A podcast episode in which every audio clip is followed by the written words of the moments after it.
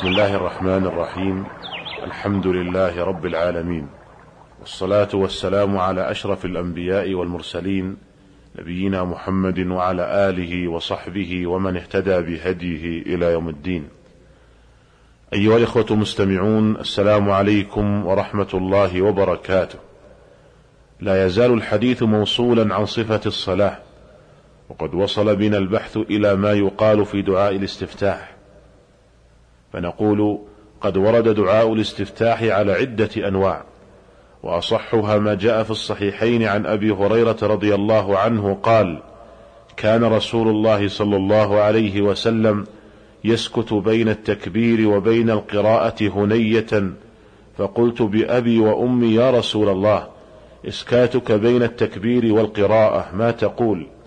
قال أقول اللهم باعد بيني وبين خطاياي كما باعدت بين المشرق والمغرب. اللهم نقني من الخطايا كما ينقى الثوب الأبيض من الدنس. اللهم اغسل خطاياي بالماء والثلج والبرد. وهذا الدعاء دعاء عظيم. يسأل المصلي ربه المغفرة من الذنوب والخطايا والمباعدة بينه وبينها. ويسأل ربه محو خطاياه غاية المحو بالماء والثلج والبرد. قال ابن دقيق العيد رحمه الله عبر بذلك عن غاية المحو فإن الثوب الذي يتكرر عليه ثلاثة أشياء منقية يكون في غاية النقاء. ومن أشهر أدعية الاستفتاح ما جاء في حديث عائشة رضي الله عنها أن النبي صلى الله عليه وسلم كان يستفتح بسبحانك اللهم وبحمدك وتبارك اسمك وتعالى جدك ولا إله غيرك أخرجه أبو داود والترمذي وابن ماجه وأحمد وهو حديث صحيح. وقد كان عمر بن الخطاب رضي الله عنه يستفتح به في مقام النبي صلى الله عليه وسلم ويجهر به ويعلمه الناس. قال الإمام أحمد أما أنا فأذهب إلى ما روي عن عمر. ولو أن رجلا استفتح ببعض ما روي عن النبي صلى الله عليه وسلم كان حسنا.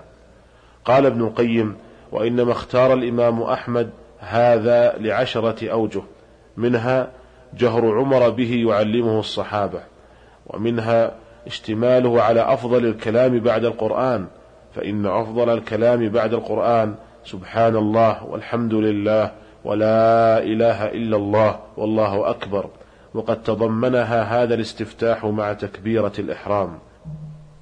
ومنها أنه استفتاح أخلص للثناء على الله وغيره متضمن للدعاء والثناء أفضل من الدعاء.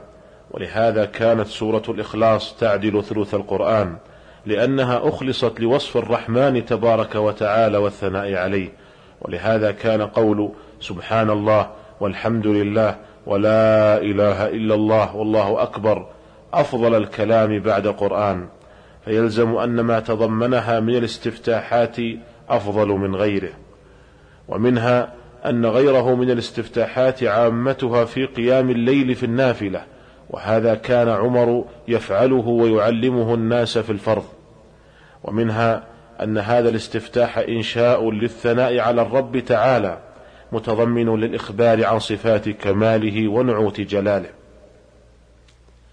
أيها الإخوة المستمعون دعاء الاستفتاح وإن كان مستحبا في حق المصلي إلا أنه لا يشرع في حق المسبوق إذا أتى والإمام يقرأ في الصلاة الجهرية لأن المأموم مأمور بالاستماع والإنصات لقراءة إمامه لقول الله تعالى وإذا قرئ القرآن فاستمعوا له وأنصتوا لعلكم ترحمون وقد قال جمهور المفسرين الاستماع والإنصات المأمور به في هذه الآية إنما هو في داخل الصلاة وحينئذ إذا أتى المسبوق والإمام يقرأ في الصلاة الجهرية فقد تعارض عنده أمران الإتيان بدعاء الاستفتاح أو الاستماع والإنصات لقراءة الإمام.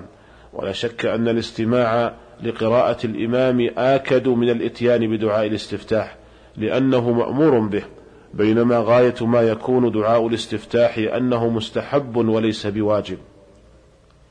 ولا يشرع دعاء الاستفتاح كذلك في الصلاة على الجنازة لأنها صلاة شرع فيها التخفيف ولهذا لا يقرأ فيها بعد الفاتحة بشيء وليس فيها ركوع ولا سجود.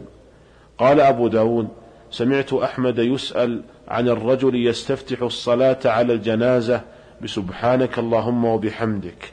فقال الإمام أحمد ما سمعت أي ما سمعت فيها بشيء عن النبي صلى الله عليه وسلم أو آثار عن الصحابة رضي الله عنهم.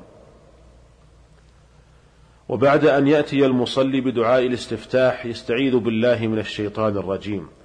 وأكمل صيغ الاستعاذة أن يقول أعوذ بالله من الشيطان الرجيم من همزه ونفخه ونفثه. كما جاء ذلك عند ابن ماجه والدار قطني بسند صحيح. وجاء عند أبي داود أعوذ بالله السميع العليم من الشيطان الرجيم من همزه ونفخه ونفثه. ويكفيه أن يقول أعوذ بالله من الشيطان الرجيم لعموم قول الله تعالى فإذا قرأت القرآن فاستعذ بالله من الشيطان الرجيم. والاستعاذة للقراءة وليست للصلاة إذ لو كانت للصلاة لكانت تلي تكبيرة الإحرام. ثم إن الله تعالى قد أمر بالاستعاذة من الشيطان الرجيم عند قراءة القرآن فإذا قرأت القرآن فاستعذ بالله من الشيطان الرجيم وهذا يعم القراءة داخل الصلاة وخارجها. وفائدة الاستعاذة إبعاد الشيطان عن الإنسان وهو يتلو كتاب الله حتى يحصل له بذلك تدبر القرآن وتفهم معانيه والانتفاع به.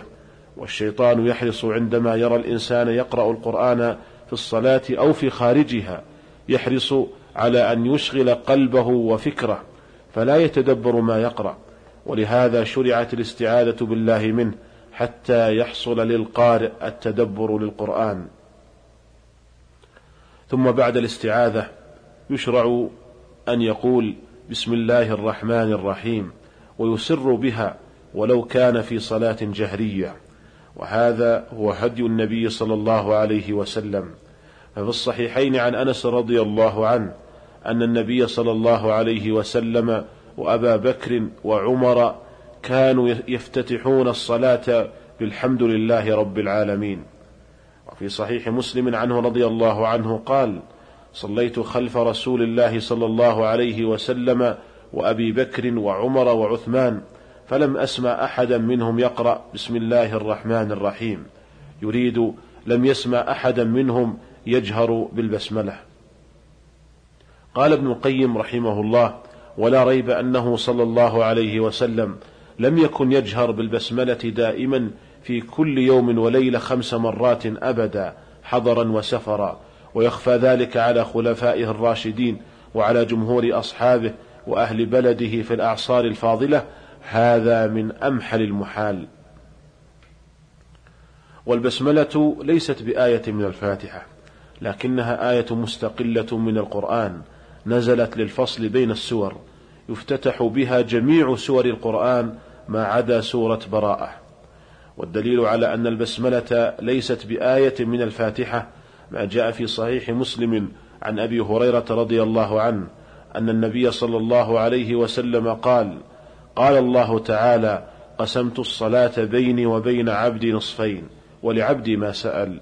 فإذا قال العبد الحمد لله رب العالمين قال الله تعالى حمدني عبدي. وإذا قال الرحمن الرحيم قال الله تعالى أثنى علي عبدي. وإذا قال مالك يوم الدين قال مجدني عبدي. وإذا قال إياك نعبد وإياك نستعين قال هذا بيني وبين عبدي ولعبدي ما سأل.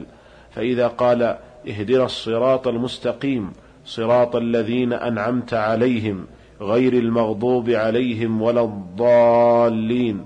قال هذا لعبدي ولعبدي ما سأل. فقوله قسمت الصلاة بيني بيني وبين عبدي نصفين. قال النووي قال العلماء المراد بالصلاة هنا الفاتحة. سميت بذلك لأنها لا تصح إلا بها فهو كقوله صلى الله عليه وسلم الحج عرفة. ولو كانت البسملة آية من الفاتحة لذكرها لكنه ابتدأ بالحمد لله رب العالمين فدل على أنها ليست بآية من الفاتحة. ويترتب على هذا أن من ترك قراءة أن من ترك قراءة البسملة لم يكن تاركا لجزء من الفاتحة وتصح الصلاة بدونها. وغاية الأمر أن قراءة البسملة في ابتداء في ابتداء قراءة الفاتحة وفي ابتداء قراءة سورة بعدها ما عدا سورة براءة. أن ذلك مستحب وليس بواجب. وفي الحلقة القادمة سوف نتكلم إن شاء الله تعالى عن الأحكام المتعلقة بقراءة سورة الفاتحة. والسلام عليكم ورحمة الله وبركاته.